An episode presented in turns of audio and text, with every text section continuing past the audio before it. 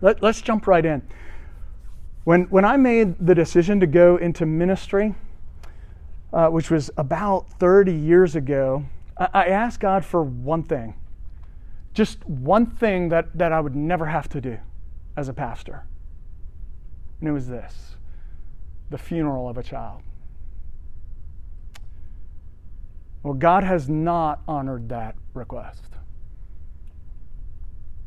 Since then, I've done the funerals of two of my youth group kids. I was a youth group pastor or a youth pastor for about 18 years. And, and I've buried two of my youth group kids.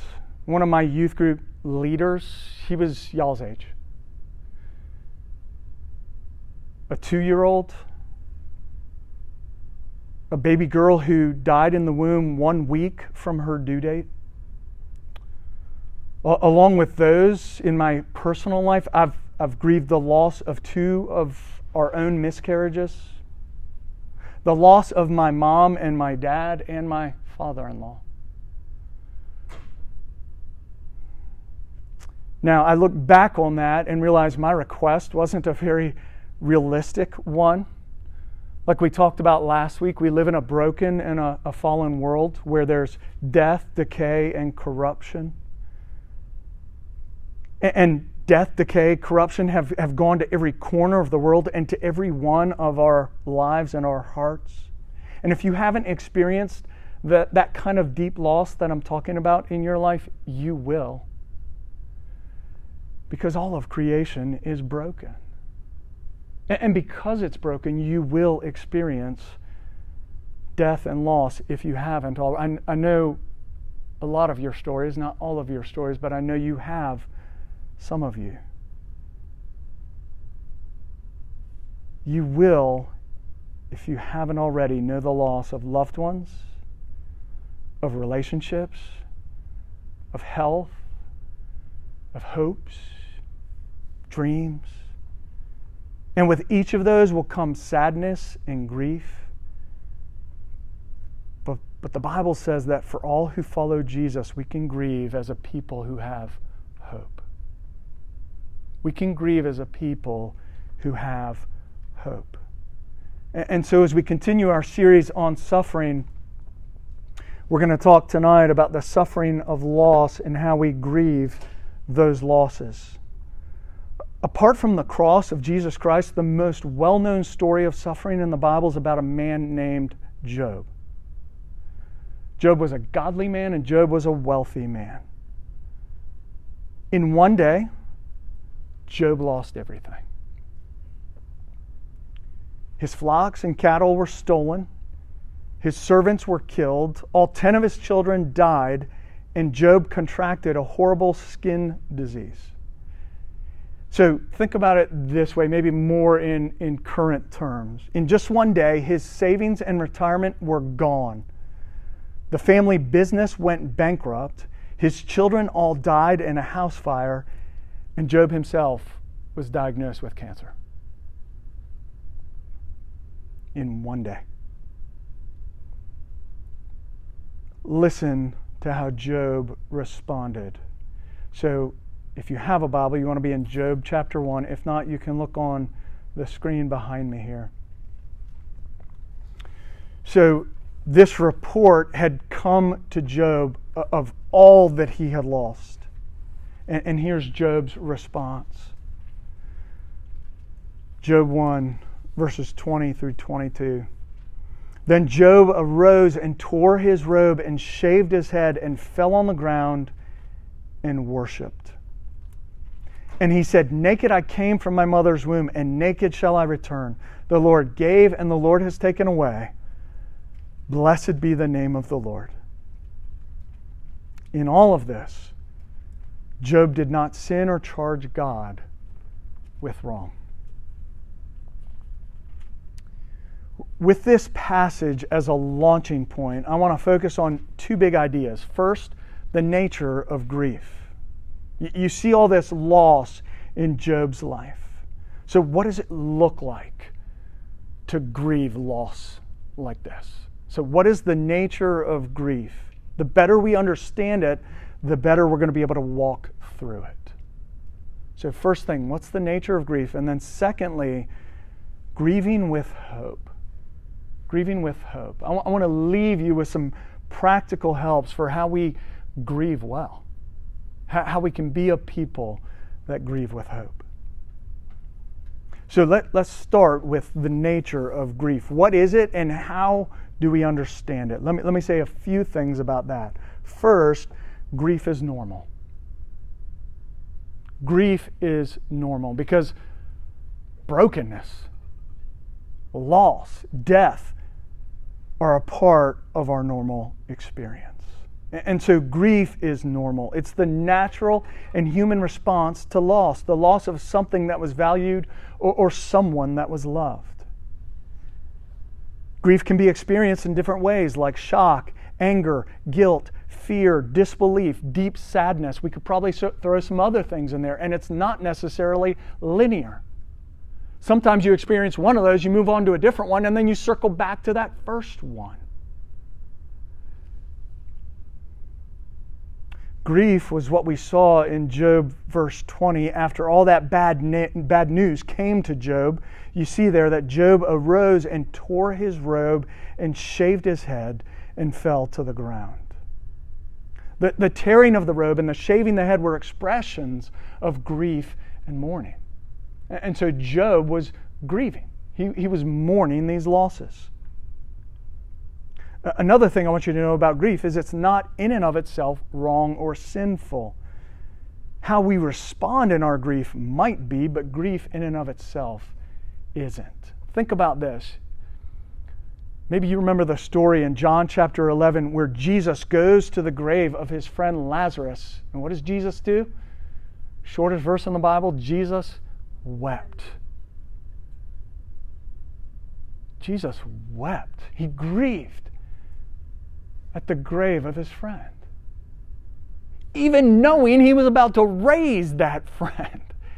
Jesus wept.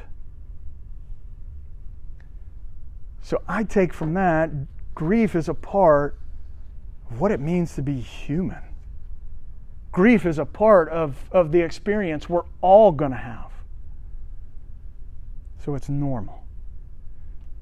Second thing about the nature of grief grief, the depth of our grief is in direct proportion to the worth of the thing lost.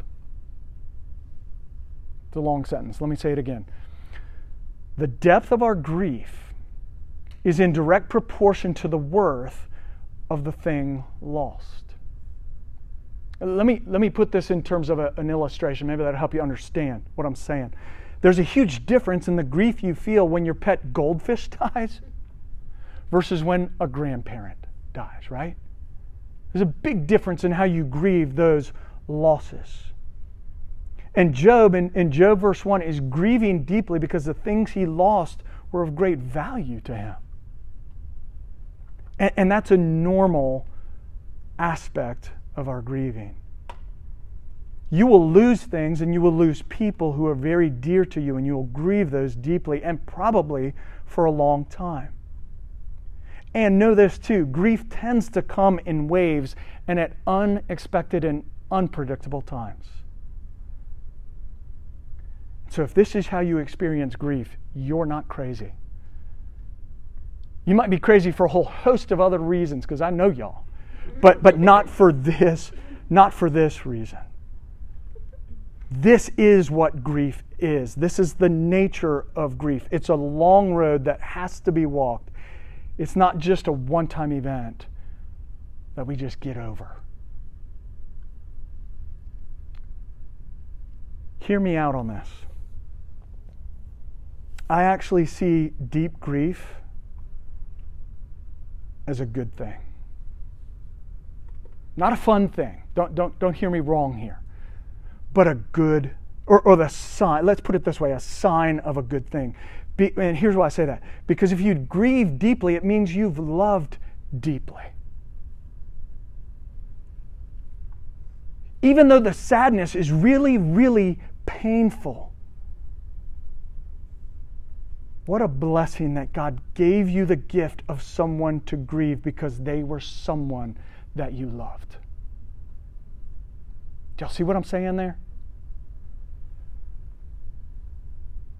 Third, grief is something that must be walked through, not around. Grief's something we got to walk through. There's no going around.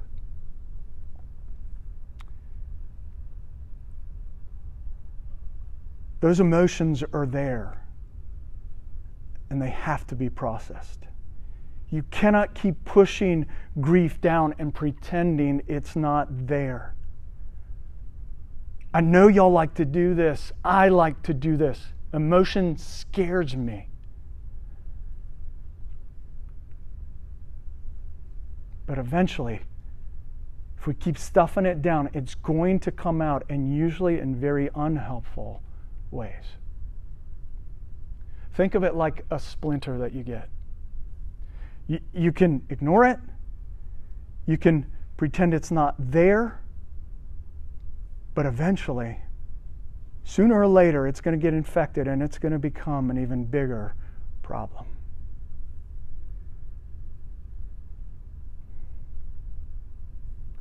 Many of us are afraid to grieve because it's painful. Or maybe we don't like feeling or appearing weak. Or maybe it just feels out of control. Grief also makes us feel vulnerable. And so, for many of us, grief is uncomfortable and terrifying, but it's a road we will all travel. And we've got to learn to go through and not think that there's a way around. So the million dollar question is how? How do we walk through grief in a way that is helpful and healing? And not in a way that's destructive and despairing? How can we be a people, like we've already said, how can we be a people who grieve with hope? That's what I want to talk about for the rest of our time. I want to give you three things. You see them here in the text that'll help us walk through grief with hope. So think of these as three helps. Three helps for walking through grief with hope. Help number one fix your eyes on God. Fix your eyes on God. Look at Job's words in verse 21 Naked I came from my mother's womb, and naked I shall return. The Lord gave, and the Lord has taken away. Blessed be the name of the Lord. Think about all that Job's just lost. Those are incredible words to say after all that he's just heard. Yeah, Job mourned and he grieved, and then he set his eyes on God. Job turned from himself, he turned from his circumstances, and he set his eyes on God. God who gives and who takes away. God who's in complete control and who is sovereign over all things. Hmm. Job ends with, Blessed be the name of the Lord. We read that, we look at that, and if we're honest, this is not easy. If God is sovereign, if He's in control, why didn't He save my dad? Why didn't He heal my brother? Why didn't He preserve my job? At, at points like that, it's easy to blame God or withdraw from God. But this is the very point, the very point at which we need Him the most. We need to cry out to Him, we need to trust Him, and we need to draw near to Him. Now, to be sure, you may not get all the answers that you're hoping for, but you will get Him. And He's better than you could ever hope for. I was talking with a friend this week about a recent loss. She said these words about grief The pendulum of grief swings hard, but God remains. The pendulum of grief swings hard, but God remains. That's what it looks like to fix your eyes on God. Fix your eyes on God. He's with you, He will care for you. We talked a lot about this last week. The storms of grief will blow, but God will be an anchor for your soul.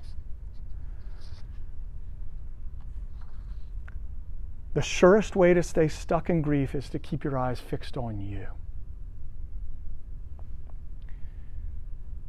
We've got to do just the opposite. We've got to train our eyes to look to God, to fix our eyes on Him. Help number two worship God. Worship God. Did you see that in Job's response there? Verse 20 tells us that he worshiped. Because help number one was true, because his eyes were fixed on God, Job worshiped. Job didn't know why all this happened. He didn't know God's purposes in it all. If you keep reading the book of Job, like he's asking all kinds of why questions.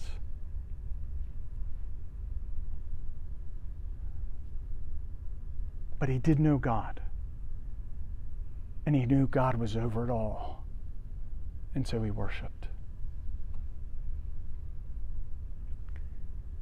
Here's how Nancy Guthrie explains Job's response. It's a long quote, so I've got it here behind me. So y'all follow along. When our skin is pricked by a thorn, what comes out is what's inside blood. When our lives are pricked by difficulty, what comes out is what's inside. For some of us, it's selfishness pride, bitterness, and anger that, that comes seeping out. For others, it's the fruit of the Spirit. In, in, other words, those things that, that God's Spirit produces in us things like love, joy, peace, patience, kindness, faithfulness, gentleness, and self control. What came out of Job, uh, excuse me, what came out when Job was not just pricked, but pierced was worship. Often, worship is a matter of obedience. At least it is for me. But as in many other areas, when I make the choice to be obedient, God changes my feelings. And I come to a place of passionate worship. You see, we worship because God is worthy, not necessarily because we feel like it. In the midst of a crisis, if we only do what we feel like doing, we would remain stuck in the cycle of self pity. But when we worship, we get our eyes off of ourselves and our sorrow or problems. We focus them on God, and this puts difficulties into proper perspective. And when I talk about worship, we're not talking about happy, clappy, everything is fine kind of worship. It's great when that's the case. But, but y'all know so much of life isn't that way. Sometimes we worship with just a simple God, help. Or maybe we just worship by sitting in silence, trusting that He is good and that He's with you. Sitting in silence because you can't even form the words on your lips. But sitting there trusting that God is good and He's with you, that's an act of worship. That kind of worship might be the deepest kind of worship you ever engage in because those are cries of deep trust in God, and worship at its core is about who God is, not how you feel. Grief that worships is grief that hopes. So worship God. Help number three stay in community. Stay in community. You, you, don't, I'm not drawing this from the passage we just read here, these three verses. But again, if we were to read on in Job, pretty much the rest of the book is a dialogue between Job and three or four friends about his suffering. And that dialogue could never happen if Job wasn't in community. When suffering comes, many of us tend to isolate. You know, and we do that because we don't like being weak, or we're too proud to ask for help, or we don't want to be a burden. It also takes work to be in community, doesn't it?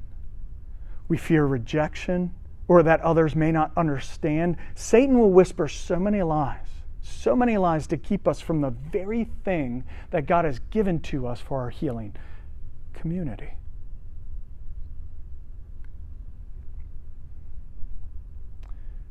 When I got the news of my mom's passing 12 years ago, I went that day to be with my dad. He lived about three hours from here.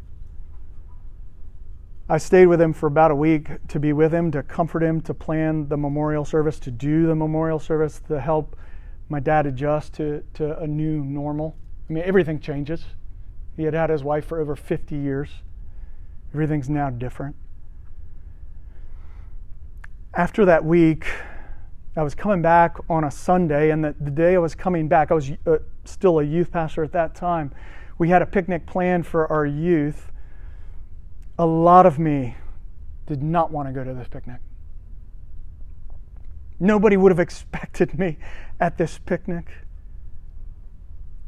But there was this quiet and persistent voice that told me it'd be good for me to go. So I went. And y'all, it was glorious. I needed to play soccer. I needed to be in a water fight. I needed to eat a hamburger. I needed to be with my people. I needed their hugs. I needed their smiles. I needed their prayers. I needed the faith, courage, and joy that they had that I couldn't yet muster. I just needed to be with them so it could spill out of them into me. And that's what happened. It was the most healing thing I could have done that day. God was present through his people that day. Because God promises to be present with his people through his people. So listen to me. You need community. Not just in grief, you need community every day of your life. You cannot do life, you cannot do grief alone. You need the family of God. That's why we do this. That's why we meet every week. Because God does something here when we meet because He promises to. Sometimes we know it and we see it, like I can look back to this picnic and identify for you here's how it was a blessing to me. But often I leave and I don't know what it was.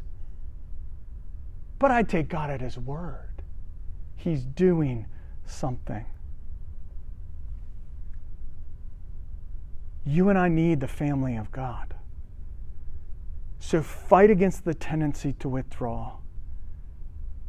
It's death for your soul. Be humble enough to be present. And y'all, I know, as I said before, this is hard in grief. But be humble enough to be present, to be needy, and even to ask for help. Did y'all hear that? Because I know a lot of you are like me, you struggle to ask for help.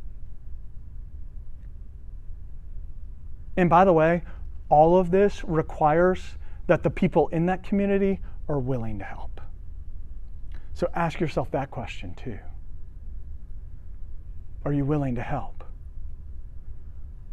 Are you one of those?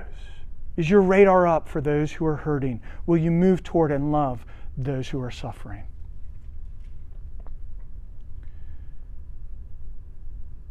Final thought our greatest hope in grief is Jesus. I suppose this could be a help number four, like, but it's it's it's the help. Our greatest hope in grief is Jesus. Isaiah 53, looking ahead to the coming Savior, says this about Jesus He was despised and rejected by men, a man of sorrows. We sang this first song, a man of sorrows and acquainted with grief. He has borne our griefs and carried our sorrows. Jesus was not only acquainted with sorrows and grief, he also bears them for us. On top of all that, he has borne our greatest burden by bearing our sin on the cross, which is what Isaiah 53 is all about. Is the Savior who would come and suffer and give his life for sinners like us. Do you want your sin taken away? Do you want that burden of your sin, your shame, your guilt lifted? Do you want your sorrows carried? Come to Jesus. Put your trust in Him. This is why He came, was to give it to people like us, needy people like us.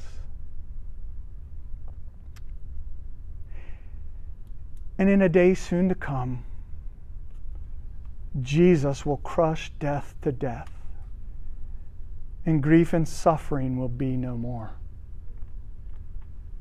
The, the beautiful thing about all of this is grief doesn't get the last word. Y'all know that, right? Grief, suffering, death, whatever it is you're grieving, does not get the last word. God does. And here's what he says is coming God will wipe away every tear from our eyes, and death will be no more. Neither will there be mourning, nor crying, nor pain anymore, for the former things have passed away. Do y'all hear that? Grief is a temporary reality, it's just temporary. And God, who is seated on the throne, says, Behold, I am making all things new.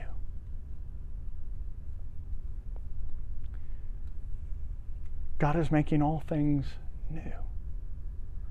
And one day He'll make everything that's wrong right. He'll make everything that's sad come untrue. Because He really is making everything new.